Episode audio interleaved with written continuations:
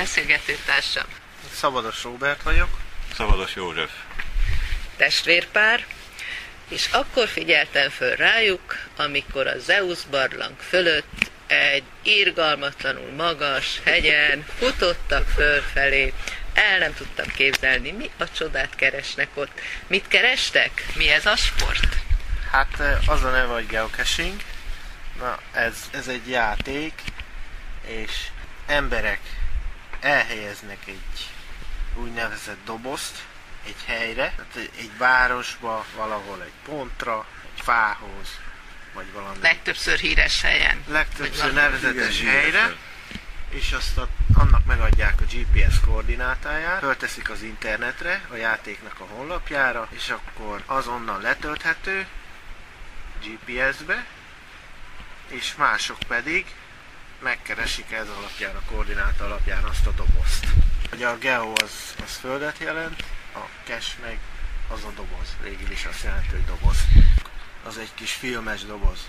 Aha. Tehát úgy kell elképzelni, mint a Fényképezőgép. fényképező géphez tartozó negatív. De vannak még fele akkorák is, szóval ilyen kisújnyi, vékony kis dobozkák, és azokat a legnehezebb megkeresni, mert azokat bárhová, bármilyen csőbe föl lehet akasztani, nem szükséges mágnesesnek lennie.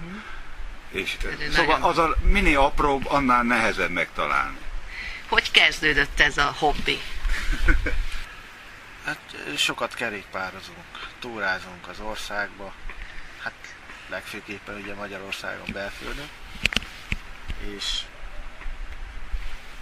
ahogy én szerveztem, minden évben egy nagyobb túrát szoktunk szervezni, szervezgettem, rátaláltam erre az oldalra.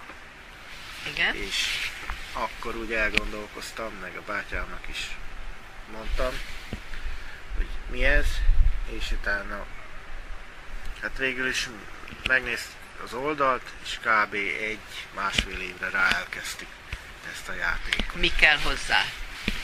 Különböző technikai eszközök, tehát legfőképpen egy GPS.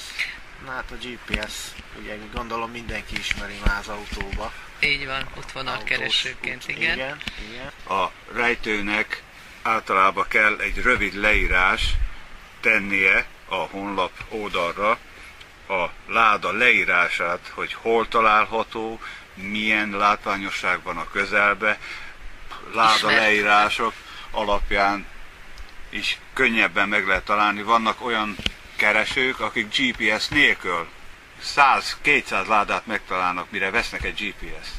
Mi a motiváció? Miért indul el az ember ilyet, hogy megtalálja? És akkor mi ebbe a poén? Na, megtalálok 100, 300, 400, ez örömérzetet ad, sikerélmény. te- kerékpártúrákat is úgy szerveztük, hogy valamilyen látványosság, hogy nem csak úgy, hogy na tekerünk, azt akkor pihenni, aztán megyünk tovább, hanem hogy szét is nézzük, megismerjük azt a helyet, ahová megyünk.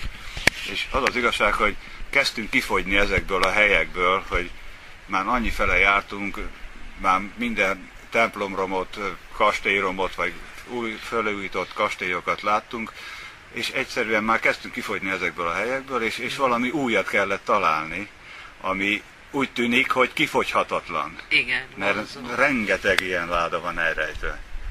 Hánynál tartunk, hány ládánál?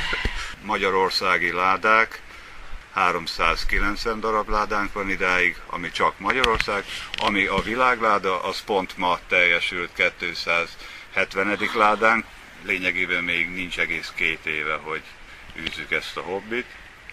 És hány láda van? Fú, hát az nagyon sok.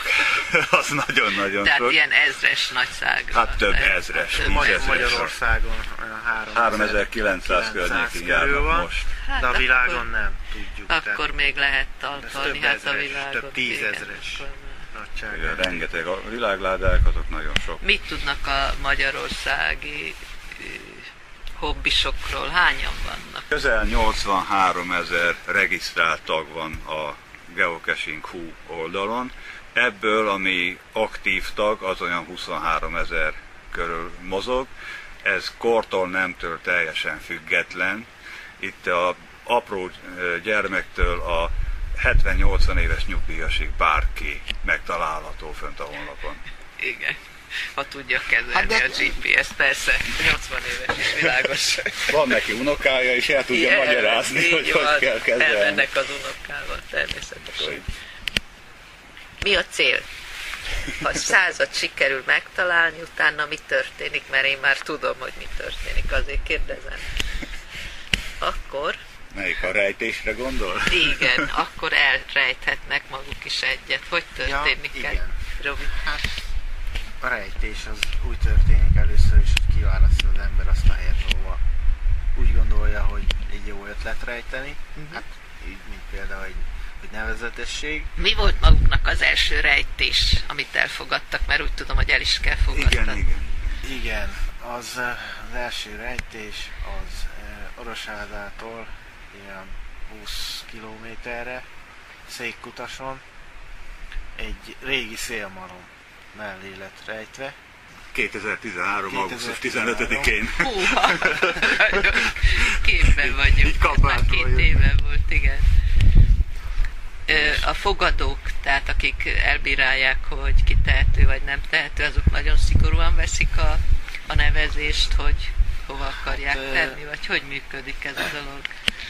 így, hogy beszélgettünk a szlovák kollégákkal is, úgy megtudtuk, hogy ő náluk nem annyira szigorú, mint nálunk. Magyarországon van 12 úgynevezett moderátor, zsűri, akik, Bíró, ja.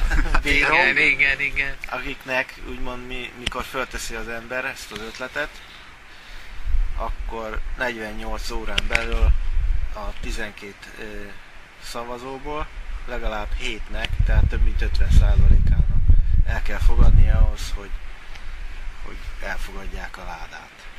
Értem. Hányat fogadtak már el? Idáig nekünk hármat. Az nagyon jó.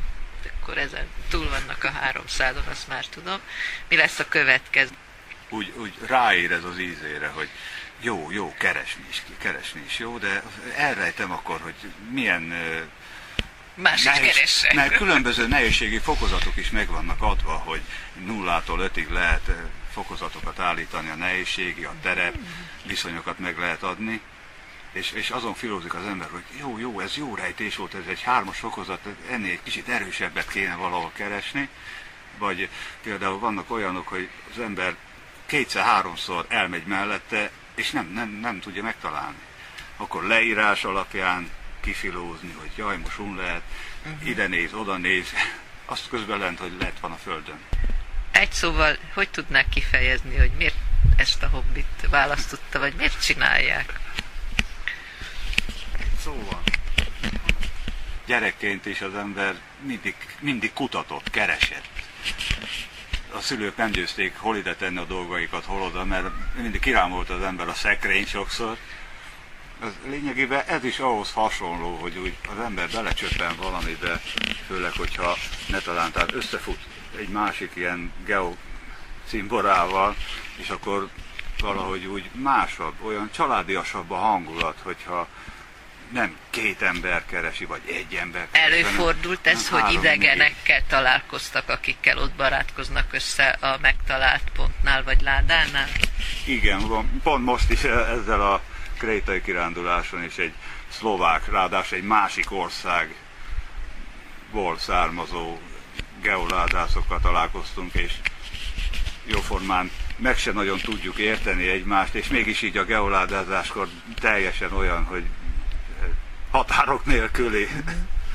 Volt már erre másik példa is, vagy csak magyarországi geósokkal barátkoztak így, Magyarországi. Magyarországi geoládászokkal. Hát azokkal volt, hogy, hogy találkoztunk a láda környékén, vagy, vagy olyan, hogy mi megelőztük őket, vagy ők előztek meg bennünket, és utána a lejelentett láda résznél akkor láttuk, hogy jelezték, hogy láttunk benneteket, vagy mi írtuk, hogy láttuk őket,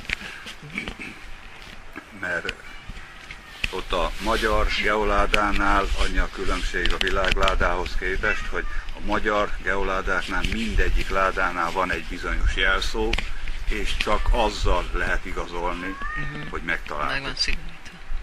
De a világládáknál ott mindenki saját maga belátása szerint, de hát a, hogy mondjam, az ember becsülete azt diktálja, hogy csak azt írja, azt jelentse le, amelyiket megtalálta ténylegesen.